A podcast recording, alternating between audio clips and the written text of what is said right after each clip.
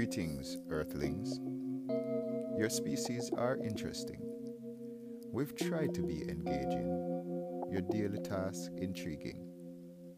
You leave your caves most mornings after spending the night fighting about trivialities, worshipping your zeitgeist, the fallen angel, your demagogue. Your conflicts begin from your caves and seem to haunt you to your graves. This planet's easy to enslave despite your best technology. Your stubborn myopia made our spiritual invasion easy. Independence Day, a movie from Hollywood. Our celestial race does this labored planet good by exterminating you. And that's what our king did on a cross. You cooperated by killing him.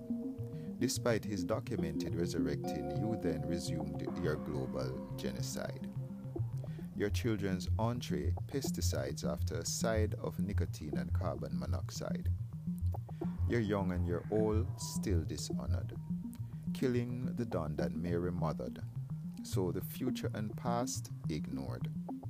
Too much heat in the planet stored because of consumerism and capitalism.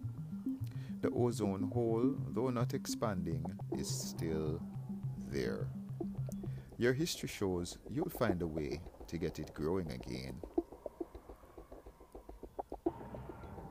Selfish demand and supply side economics. You witlessly even defy tectonics.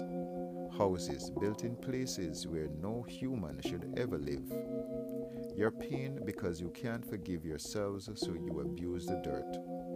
Earth robs a sick day by causing hurt. You destroy the planet for your comfort, so she returns the favor. Hurricanes and disease give a nano flavor of the pain you cause. The Antichrist gives you applause. It seems Masaru Emoto was right. The planet conjoined to your plight and feeds on your consciousness. You produce the planet's stress, no disasters natural. Still, self sacrifice not seen as nice. Though the king offers the last name Christ because your surnames are extinct, yet your family's carcass stinks as your only hope is death. And because of the carpenter from Nazareth, God's gospel is in concrete set. Heaven's best news is that you're an endangered species.